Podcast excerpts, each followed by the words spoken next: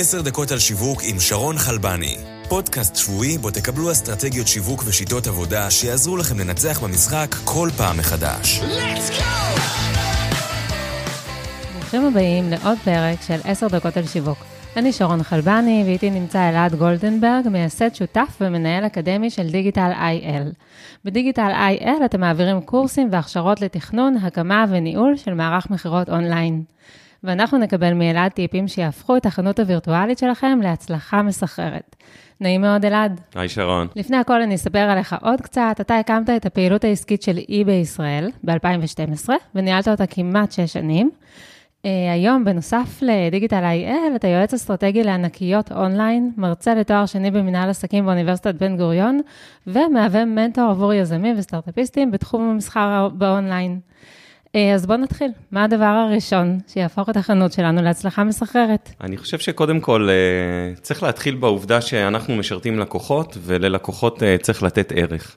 וכשאנחנו מסתכלים על יצירת ערך, אז קודם כל צריך להסביר מה הקונספט שנמצא בעצם במה שאנחנו עושים. כי אם אנחנו עוד חנות שמוכרת נעליים, עוד חנות שמוכרת חולצות, או שיש לנו בעצם משהו אחר שמייחד אותנו מהמתחרים. מה אנחנו נותנים ללקוחות שאין לאף אחד אחר.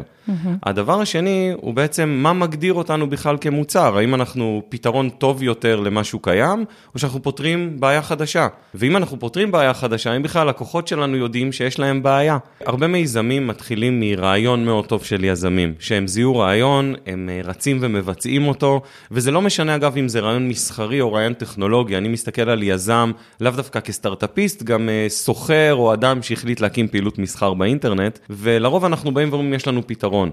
לא תמיד אנחנו יודעים למי הפתרון בעצם מיועד, והולכים ומחפשים קהל יעד. אני רוצה להתחיל דווקא מהסוף. למצוא קהל יעד, לפרק אותו לסגמנטים מאוד מדויקים, ולתת ערך מדויק לסגמנט לקוחות ספציפי. ככל שנדע לדייק יותר את מה שאנחנו נותנים, ככה יש סיכוי יותר גדול מן הסתם, שקהל היעד יענה למוצר, וירצה גם לקבל אותו. נקודה מצוינת. נקודה שלישית? היום בעידן שהתחרות על גיוס לקוחות היא עצומה.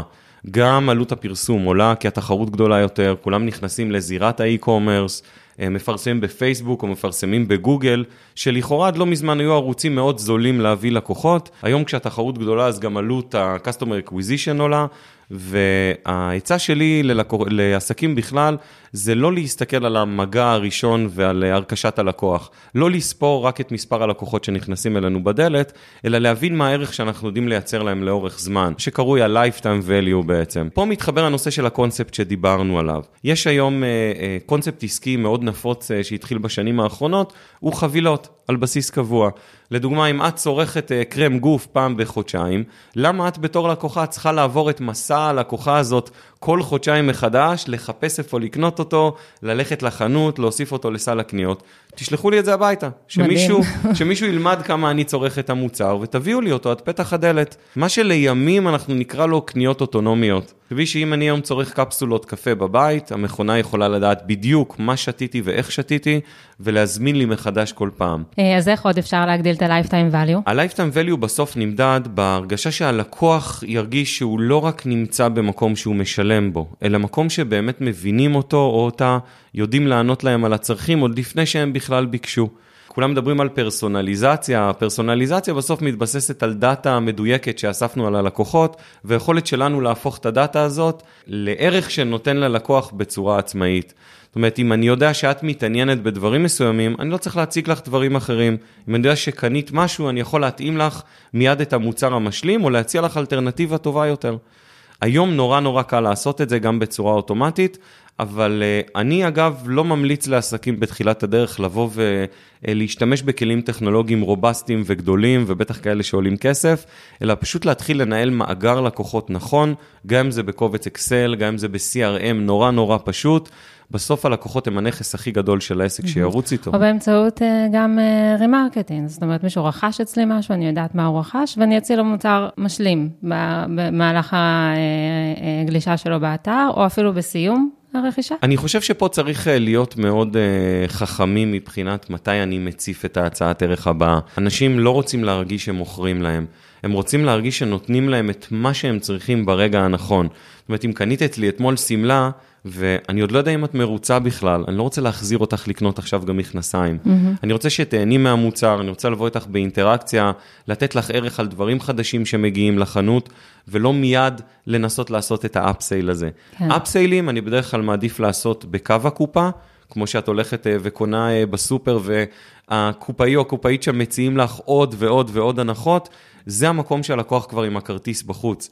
אחרי שהכרטיס אשראי כבר, או הפייפל שולם, קשה להוציא אותו עוד פעם מהכיס, והוא יוצר הרבה פריקשן בתהליך הזה.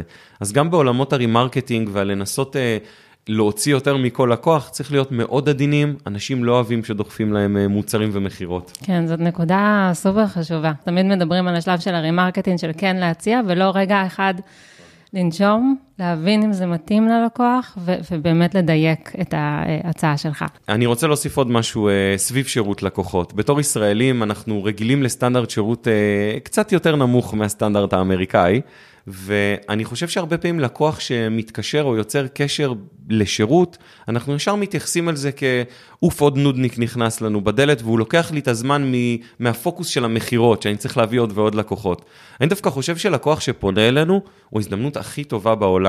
הוא כבר בא איתנו באינטראקציה. גם אם הוא לא היה מרוצה מהמוצר, יש לנו הזדמנות להפוך אותו להיות לקוח מרוצה. לפצות, לשדרג למוצר יותר טוב, להעביר למוצר אחר, אלה ההזדמנויות שיש לנו. כל מגע עם לקוח קיים, זאת הזדמנות ענקית לעסק. אוקיי, נקודה שלישית. בעולם של היום, שאנחנו רואים שהקניות באונליין הולכות ולוקחות נתח משמעותי מהמסחר הכימונאי, זה פחות מפחיד ממה שזה נשמע.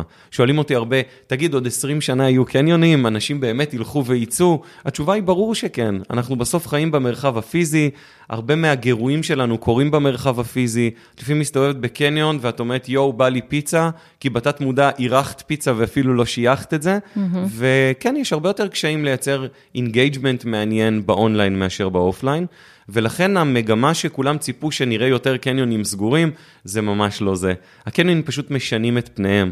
יכולת לתת לך דוגמה מה קורה, מה קורה בסינגפור לדוגמה, שהיא מדינה שהיא מאוד אוריינטד לצרכנות, אוכלוסייה יחסית עמידה, וקוראים שם דברים לפני כל העולם.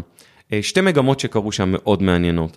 אחת מהם זה שהם בעצם הופכים את החנויות להיות הרבה יותר מחנויות. אם זאת חנות ספורט, היא פתאום הופכת ומציעה חוגים של יוגה. אם זאת חנות לכלי בישול, אז גם היא תיתן לה חוויה של בישול ממש עם הכלים שאת עומדת לרכוש, עם איש מקצוע שמסבירים לך איך עושים את זה נכון. הסדנת בישול היא לא בנוסף לחנות, היא הסיבה שבגללה את מגיעה לחנות, ואם היית מרוצה מהכלים שהתנסית בהם, אז תצאי ותקני. הדבר הנוסף שקרה בסוף שנה שעברה, נפתח קניון בסינגפור, שהוא היחיד מסוגו בעולם, והוא קניון שמשלב בין אונליין לאופליין, אני חושב בצורה הכי מעניינת שיש.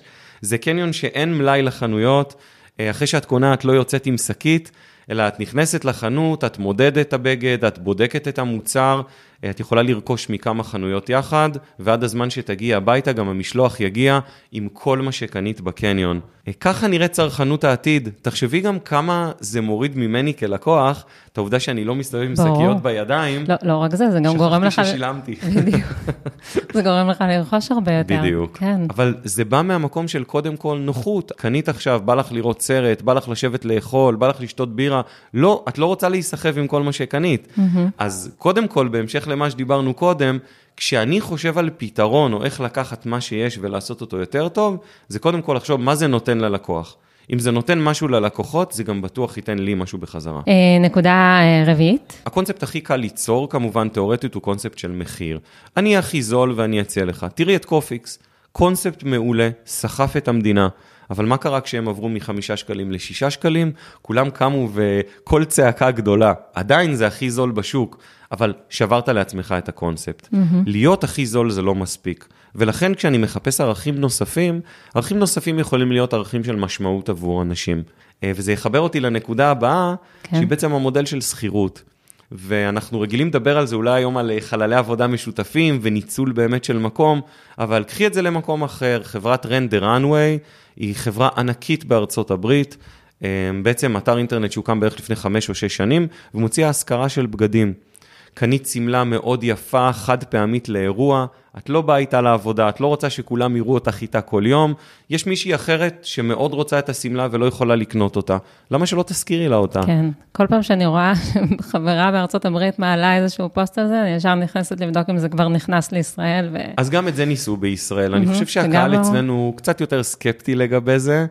אנחנו קהל מאוד חסר אמון ביחס לאמריקאים, אל מי שמולנו, האם באמת ייתנו לי את מה שהבטיחו, האם הסמלה תחזור אליי בתור מזכירה כמו שנתתי.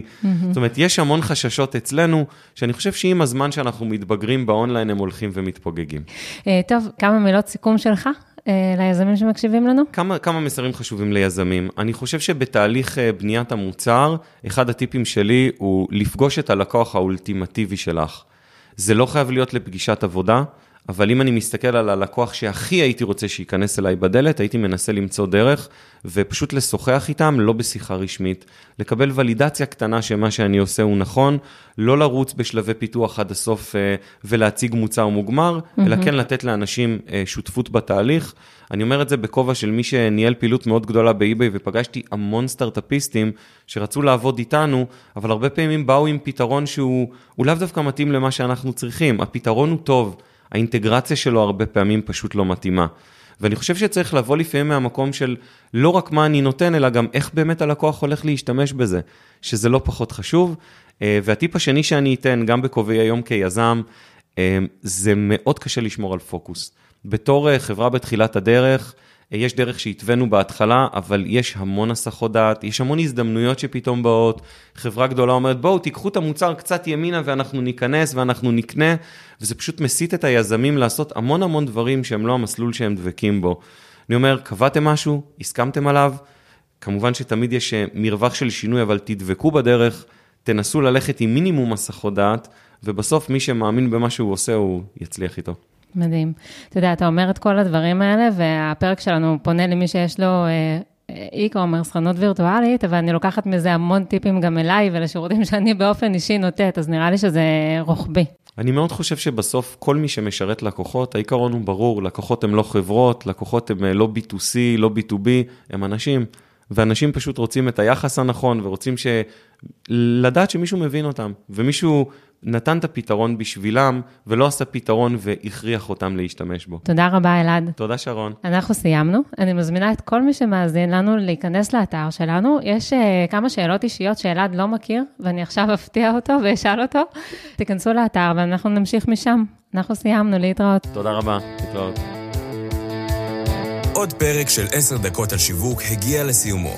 אנו מזמינים אתכם להירשם ולקבל אסטרטגיות שיווק ושיטות עבודה מהאנשים המובילים בתעשייה. אל תשכחו לדרג ולכתוב ביקורת על התוכנית כדי שנוכל להמשיך לספק לכם תוכן איכותי. נתראה בשבוע הבא בעוד 10 דקות על שיווק עם שרון חלבני.